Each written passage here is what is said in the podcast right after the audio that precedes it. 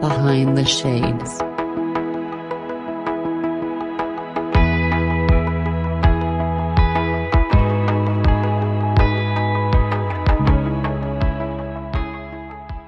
I don't have any reservations, but you may go out and say that I'm going to treat myself. I'm going to have dinner with myself. I'm going to take myself out. I'm going to take myself to the movies. I'm going to tell everyone, hey, I'm still fabulous and I can do everything that I want to do because I can buy myself my own flowers, like Miley Cyrus is saying, right? that song is ridiculously amazing. Remember when I first heard that song, I was like, I'm gonna put that to the test. I'm gonna go to every grocery store that has that sells flowers. I'm gonna go to every florist and figure out, hey, if you still have flowers, I know all the ladies out there didn't buy themselves their own flowers because they would be sold out. yeah,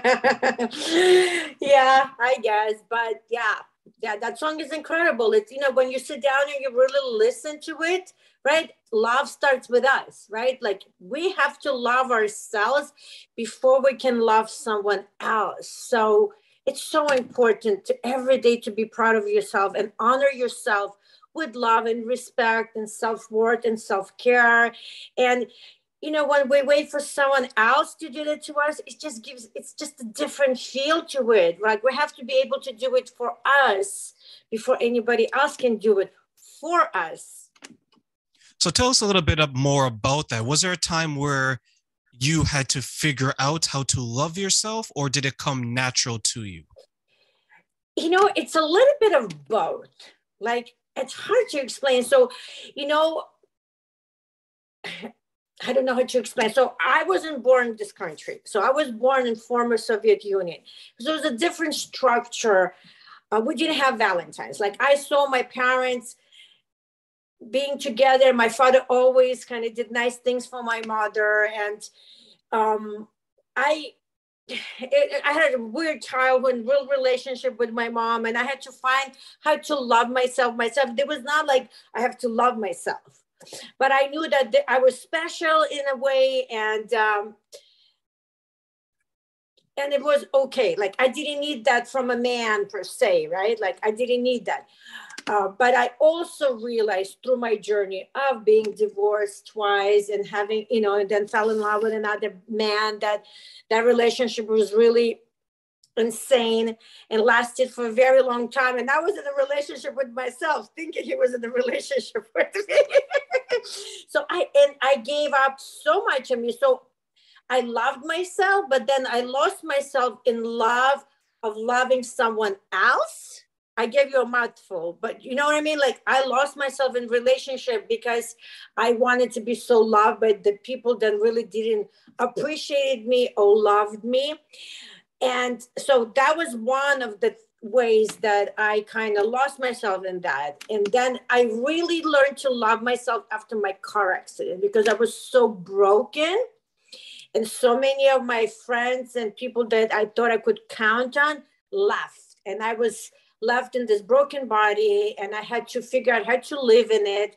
And I'm like, I was ready for love and I was ready for partnership, figured out my little hurts and aches and pains. And then my car accident happened. And I'm like, who in the world want to be with me if I don't want to be with myself? So it's a process. It's such a so I began my life knowing I'm I'm this powerful, beautiful human being, even though I didn't even understand what it meant, but subconsciously I knew that I loved myself, like I didn't need the approval, and then I lost it, and then I had to rediscover it and find it again, and it was just you know it was back and forth.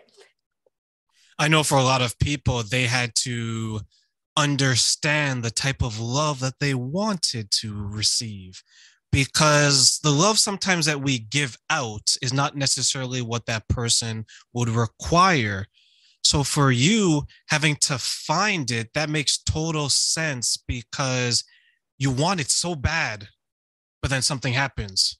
Then you want it so bad again, and then something happens.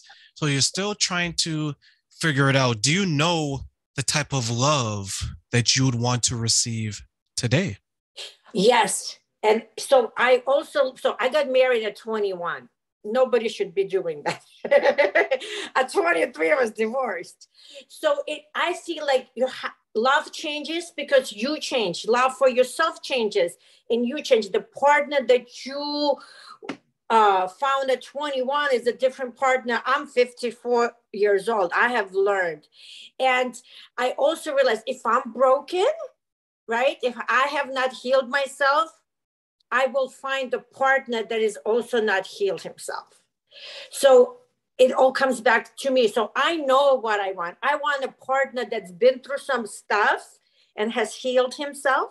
I want a partner that uh, able to communicate his pain, his sorrows, his disappointment without feeling like he's walking on eggshells. I now don't ever want to do that again because that's how I felt in my relationship, right?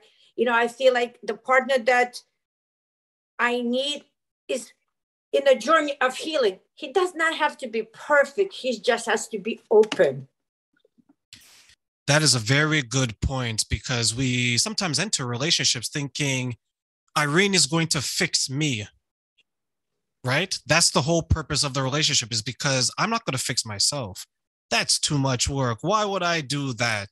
Let me go get someone who I can share something with and then hope that not only are they able to fix themselves, they can fix me as well. Why do you think so many people enter relationships knowing that they're either incomplete or that they have work to be done? I think loneliness. So people settle. And then I think the society puts so much pressure to be a couple. And look, when Valentine's, I there's so many of my girlfriends going, oh, again, again, I'm alone. I'm like, you're not alone, you're with yourself. And I felt more alone in my marriages than I than I'm alone. Like, you know what I'm saying? Like, if you cannot make yourself happy, no one can make yourself happy. And that partner that I want to have is comfortable being by himself, but wants me in his life right? It, love has what I've learned that love cannot be with attachment. Like we're two different people coming together in a beautiful union, respecting each other, wanting to be with each other, but also want to have a life, right? Like, you know, and it, it took 54 years and many heartbreaks and having therapy and doing self-development and understanding, you know, I, I grew up in a family that my mom and my dad was 24 seven, right? And I had to find that happy medium.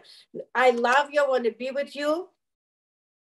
And then, you know, I want my space. And uh, I don't know if I answered your question, but people want to, you can what I pray, I'm like, there's so many aspects to this question. I don't know how to answer it. So I guess I am Mother Teresa. I pick broken men, and then I wanna. I know that. That's how like and then I want to fix them. And you can't fix anybody. If a, a person has to want to fix himself or herself for themselves, nobody can do it for me. And what happens I give so much and then I feel resentment. So I'm done. I'm done. I can help you a little bit. But, you know, like, and I hate that feeling. Nobody's really broken, but broken people hurt people, hurt people, right? And I've also learned through all my self development that there's not enough love in me to heal somebody's love, somebody that does not want my love, that wants to sit in that pity party. They want to be the victim. It's better than happiness because you get attention. And then you can blame everyone else around you. I am because ABC did that for to me. Like, yes, people go through a lot of horrible things. Yes, but at certain time you have to take responsibility for your pain and let's go. Let's get through it. Let's lean into it. Let's walk from your pain. I say it every morning. From walk from your pain into your power. Walk from your pain into healing, right? I mean, I can go on and on and on. You got me here going. I feel like I'm going to church.